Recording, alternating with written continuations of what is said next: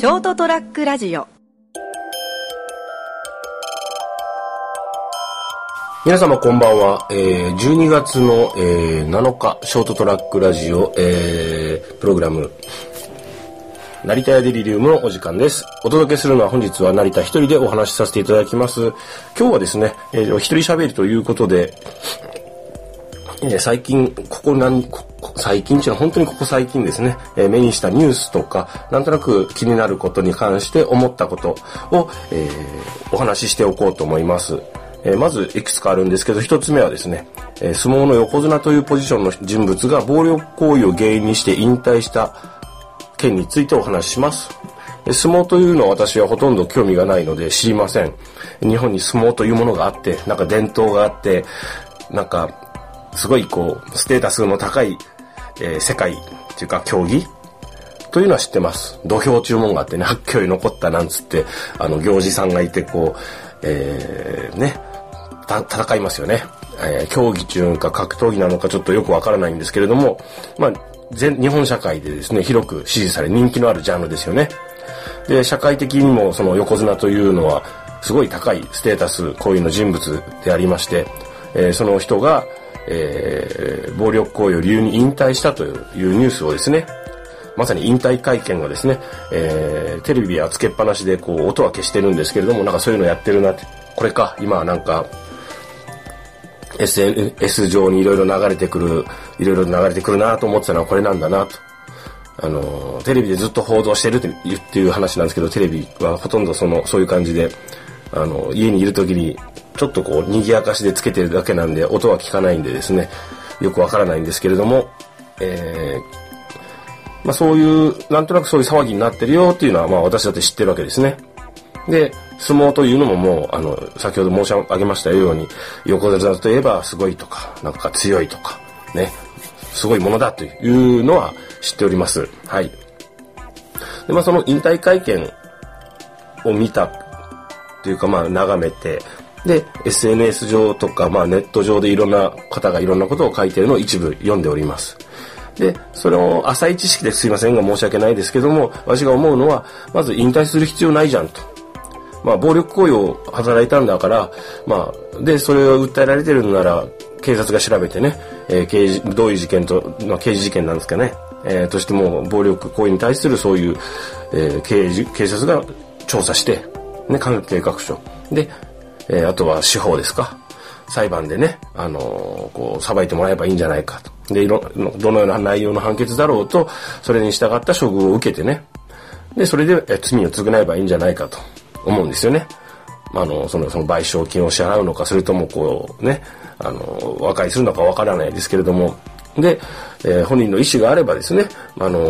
ー、そういうことはしたけれども実際にすごい技術とね、精神力、そして、えー、実力を持った、えー、相撲取りさん、力士さんなら、それなりのポジションでですね、引き続き相撲という競技を続ければいいじゃんって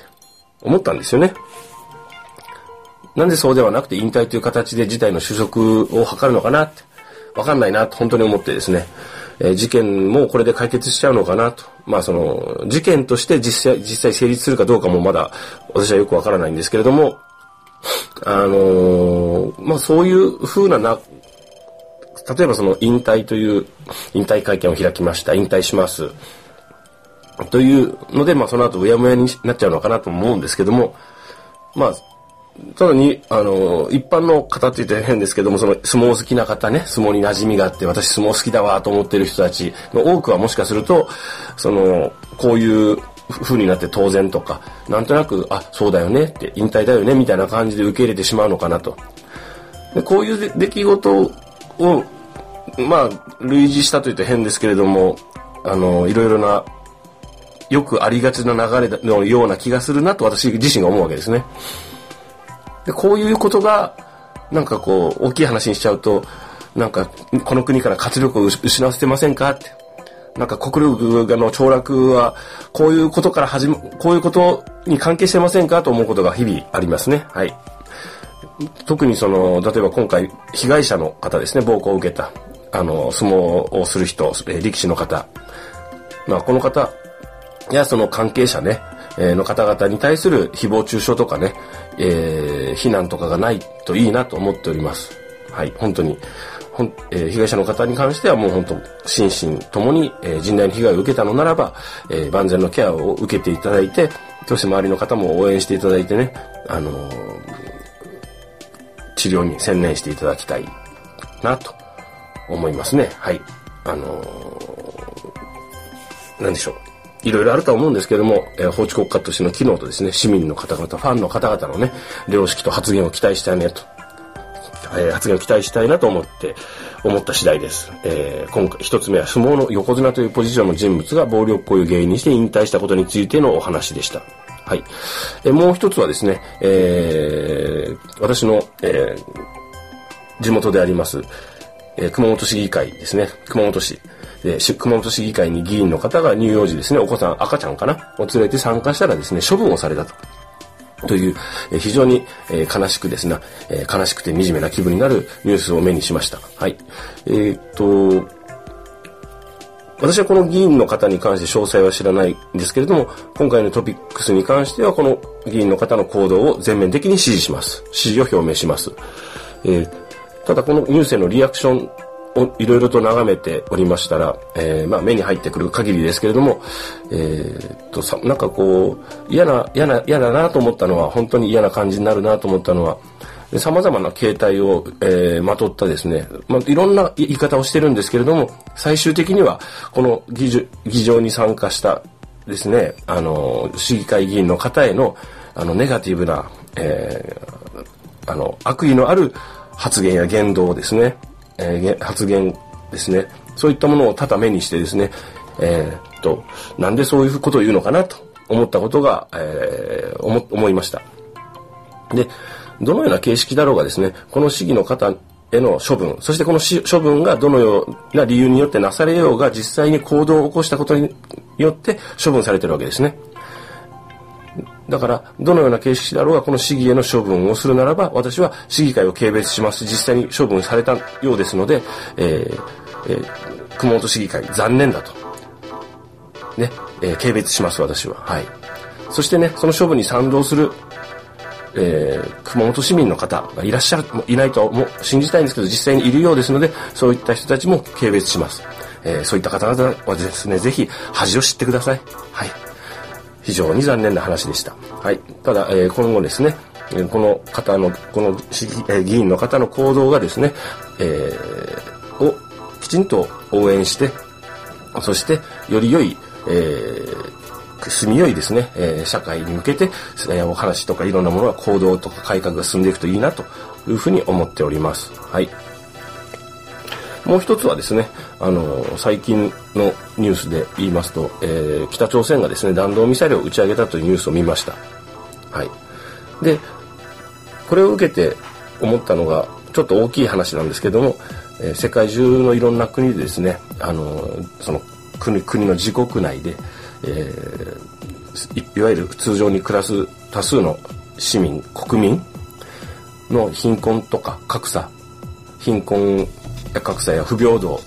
ですね。それから十分に機能し、えーと、権利を発することができない状況ですね、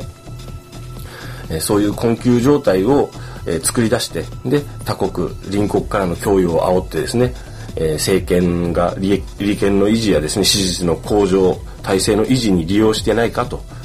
いうふうにいるんじゃないかというふうにやっぱり思いました、え、例えばそれはあの、北朝鮮がミサイルを打ち上げた弾道ミサイルを打ち上げた。するとその時にやはり、えー、北朝鮮の国民の生活の困窮状態というのはニュースとして知ってるわけですね。情報としてはですね。でそれとミサイル発射のニュースを見る。と今度は日本の国内の、えっと、報道のされ方やリアクションこういうことがあった。政権の振る舞い、ね、それを見るとそれとこう日本の国内での、えー、生活の困窮状況とか、えー、非常に困っている人が多い状況見え見えづらいけれども非常に、ま、あの厳しい状況にいる人たちがいるという社会状況の情報がですねこう重なって見えるわけですね。もっとですね私たちは日本っていうのはいい国だと思って、あの暮らしていたんですけれども今すでにいろんな活力が失われてゆっくりとこう少しずつ衰退するフェーズに移ってますよね。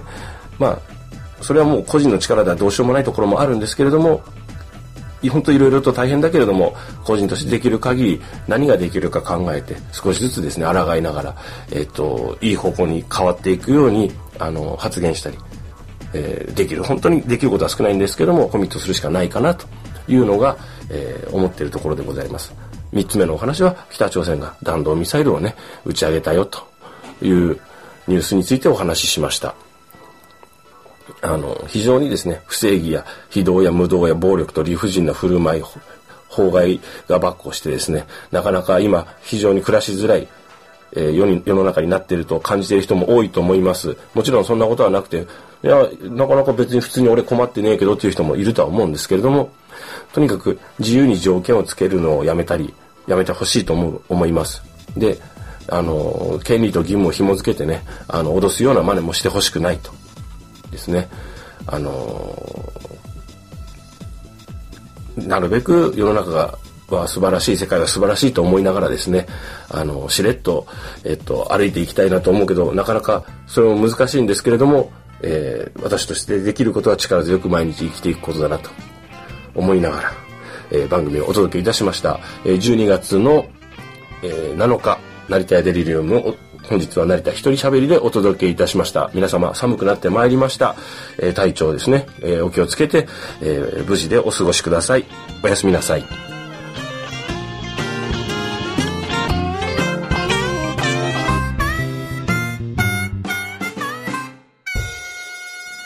st-radio.com ショートトラックラジオ